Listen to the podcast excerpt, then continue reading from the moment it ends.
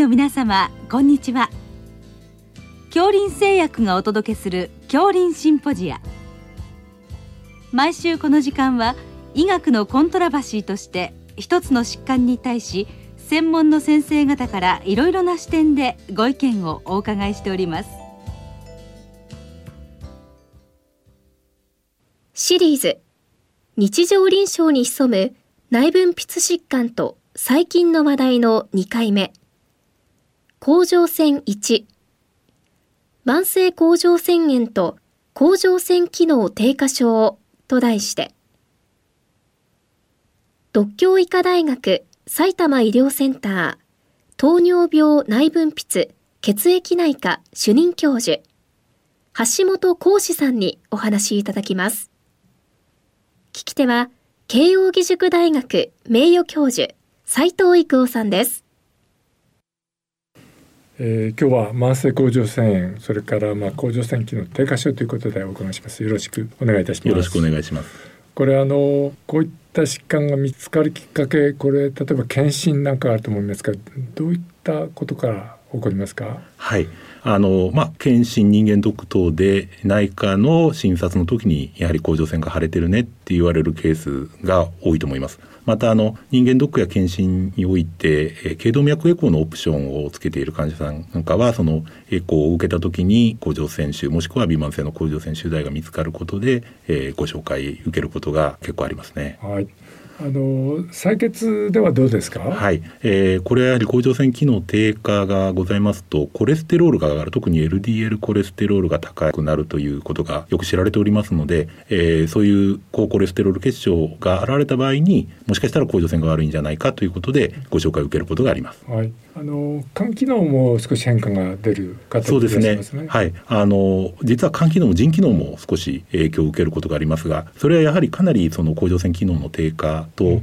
反映していて、あの悪くなればなるほどやはり悪くなってくるという感じですね。はい、はい心電図はさすがにあまりそうですねやはりあのよく教科書的には静脈ローボルテージということが書かれていますけれども、うん、そこまでやはり悪くなって見つかる例っていうのはあまり多くないですので、うん、まあ、日常臨床で心電図以上で甲状腺機能低下症をご紹介いただくことっていうのはあまりございません。はいわかりました。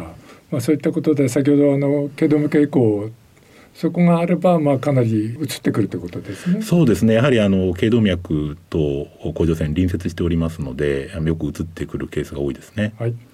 あのまあ、そういうことで、まあ、もしかしてということでこの検査はどういったことをやりますか、はい。まあ、あの微慢性甲状腺腫があった場合またあの、まあ、橋本病の場合だと甲状腺腫が硬い場合が多いです、まあ、そういう患者さんには、まあ、スクリーニングの検査としてフリー T4 と TSH をペアで測るようにしております。はいあのまあそういうことで見ていくと。はい、で先生どうですか？あの TSH の値が最近少し話題があるんだそうですか。はいはい、えー、TSH というのはまあ非常にいろいろな特徴を持っているホルモンで、またあのキットも国内で十数キット用いられておりますが国際的にもまあキットごとにその変動幅が大きいというのが以前から問題になっていまして、えー、2年前の2020年からまあ世界的にこの TSH ハーモナイゼーション標準化ですねが行われまして現在では国内で使われているキットに換算係数が定められておりましてそれらで補正して上限が4.23マイクロ IU リットルというふうになっております。はい、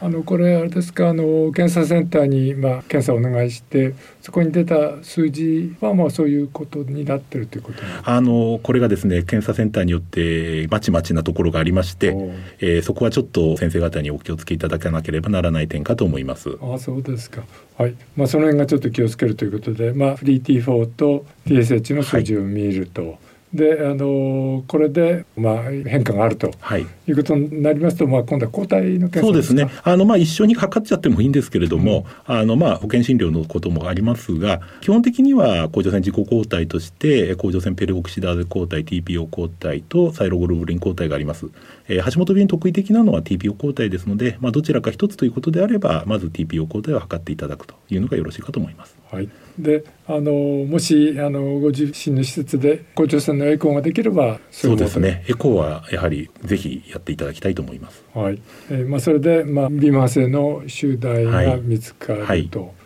うことでしょうか、ね、はい。まあ、橋本病の場合ですとやはりあのよく内部エコーが粗像というんですけれども、うん、まあ、非常にラフな感じの内部エコー白と黒が混ざっているような形で、うん、粗雑なエコーが認められますのでそういうようなエコーに出くわしましたら、まあ、それはほとんどエコー上だけでも橋本病と診断できると思います。はい、あの病院で例えば CT とかそういうものがあった場合そっちはどうですか、えー、CT はですね非常にあの、えー、空間解像度はいいんですけれども甲状腺の性質や腫瘍の有無を見るにはやはりエコーが一番いいと思います。うん、そうですか。はい。わかりました。でまあそういうことで専門の先生にお願いするタイミングってこれどういったでしょう、はい、えー、今あの調べられたようなホルモンの中で例えばそのフリー T4 が低値でそして TSH が高値今ハーモナイゼーションのお話しましたけれども4.23以上であるということであればやはり一度専門医の診察を受けられることをお勧めします。はい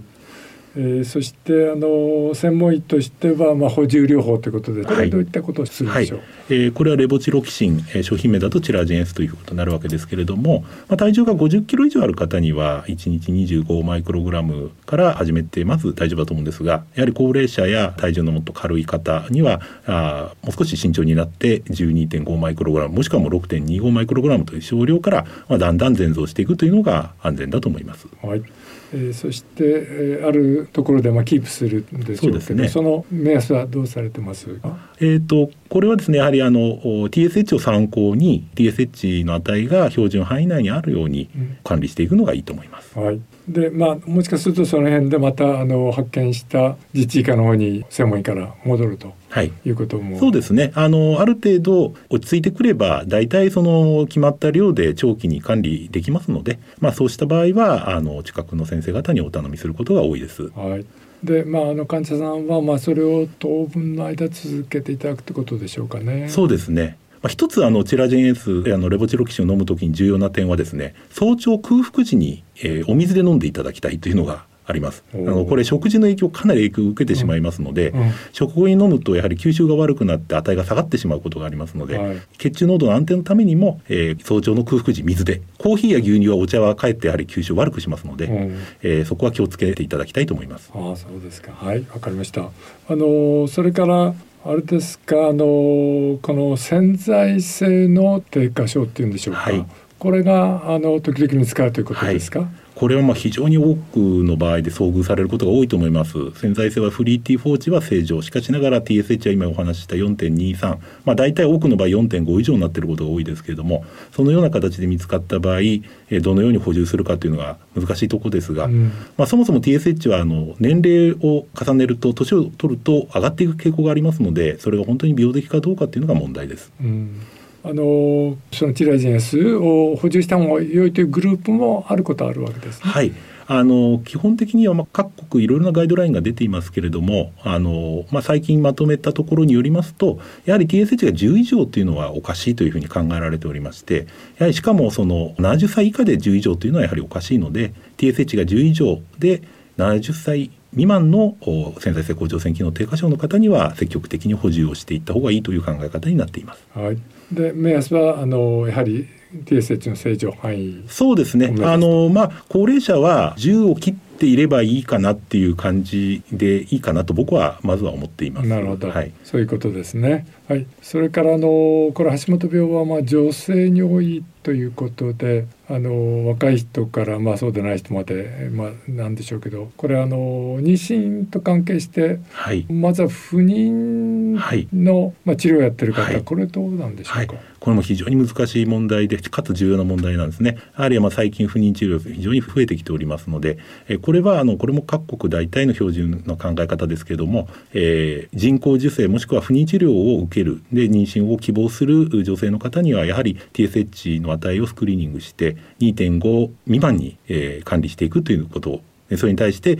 レボチロキシンの補充を行っていくということが重要だと思います。はい。というその後、まあ妊娠になりますとその妊娠中っていうのはなんか注意が必要なんですか、はい、あの妊娠中はあ各そのトリメスターにおいて TSH の上限値というのが決まっておりますので、まあ、その範囲2.5を必ずしも2.5ということではなくてその範囲内で入っていればいいと思います。まず一番重要なのはその妊娠する前の TSH の値が重要になってくると思います。はい。あのー、まあ妊娠前から足元病だってことが分かってて、もうすでにお薬を飲んでる方についてはどうですか？はい。これはあのぜひあの自治医科の先生方にご存知いただきたいんですけれども橋本部屋甲状腺機能低下症でレボチロキシンを妊娠前から飲んでいる患者さんが妊娠した場合これはもう妊娠初期からレボチロキシンの増量を行わなければいけません一般的には30%増しということが言われています TSH はすぐには数字には現れませんのでこれはもうあの医師の判断で30%増量することが必要になります。やはりその判断は専門医が必要になりますのでその際にはぜひご紹介いただければと思います。あのこれはやっぱり胎児の発達にそうですね。特にその中枢神経系の発達に大きな影響を及ぼしますので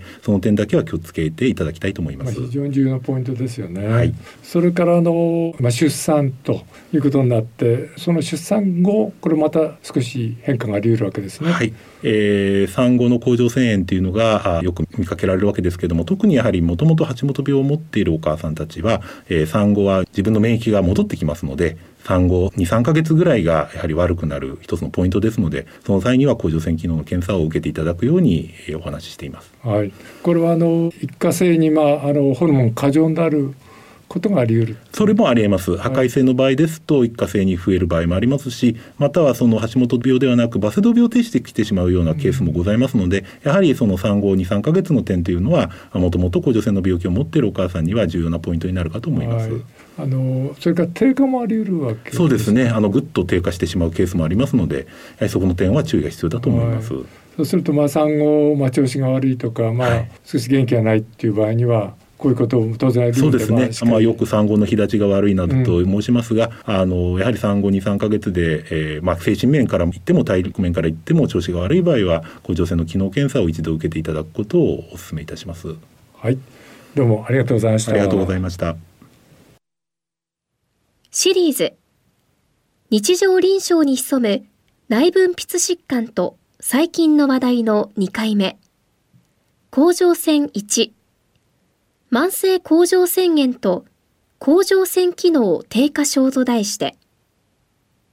独協医科大学埼玉医療センター糖尿病内分泌血液内科主任教授、橋本幸志さんにお話いただきました。聞き手は、慶應義塾大学名誉教授、斉藤育夫さんでした。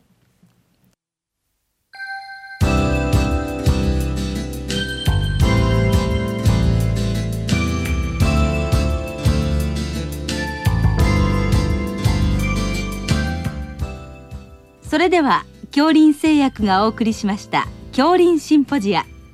来週をどうぞお楽しみに。